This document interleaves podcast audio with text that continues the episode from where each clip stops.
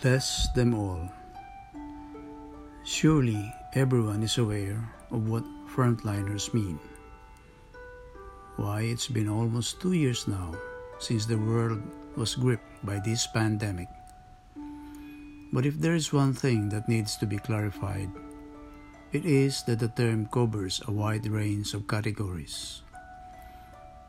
When these all started, people mistook frontliners as only those who tended to those afflicted directly by the virus, meaning medical personnel such as doctors, nurses, medical technicians, lab workers, and all others who work in hospitals and medical facilities.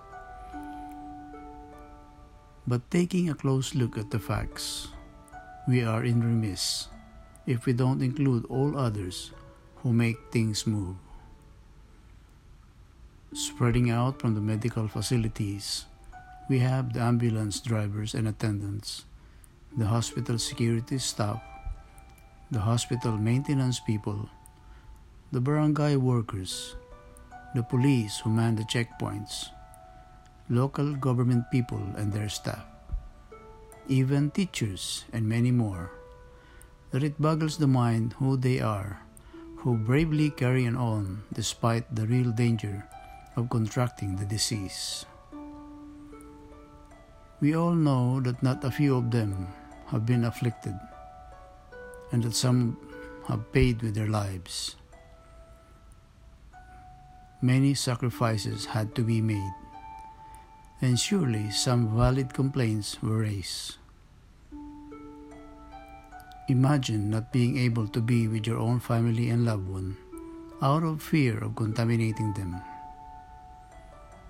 Imagine celebrating special family events by simply waving from a distance because that is the least they can do. Imagine a loved one greeting you on a small screen. Imagine the fear. Imagine the fatigue imagine. I know of some who simply gave up not only because of the danger, but also of the feeling of being let down by the very society for whom they give their all. With the pandemic running its course and people learning more about it, things have started to ease up. Gradually, people are becoming accustomed to what we now term as the new normal. But the danger is there because the cases continue. We are not all freebie to what is happening with the frontliners. How do they cope? How are they compensated for everything that they do? But we can and we should continue to support them. Being a poor country, we are no longer surprised of the insufficiency especially in the provinces. News reports of many local governments and their hospitals crying for want of facilities, medical equipment, vaccines, and even medical personnel continue daily. Sadly, we now hear rumors of how limited resources were misappropriated.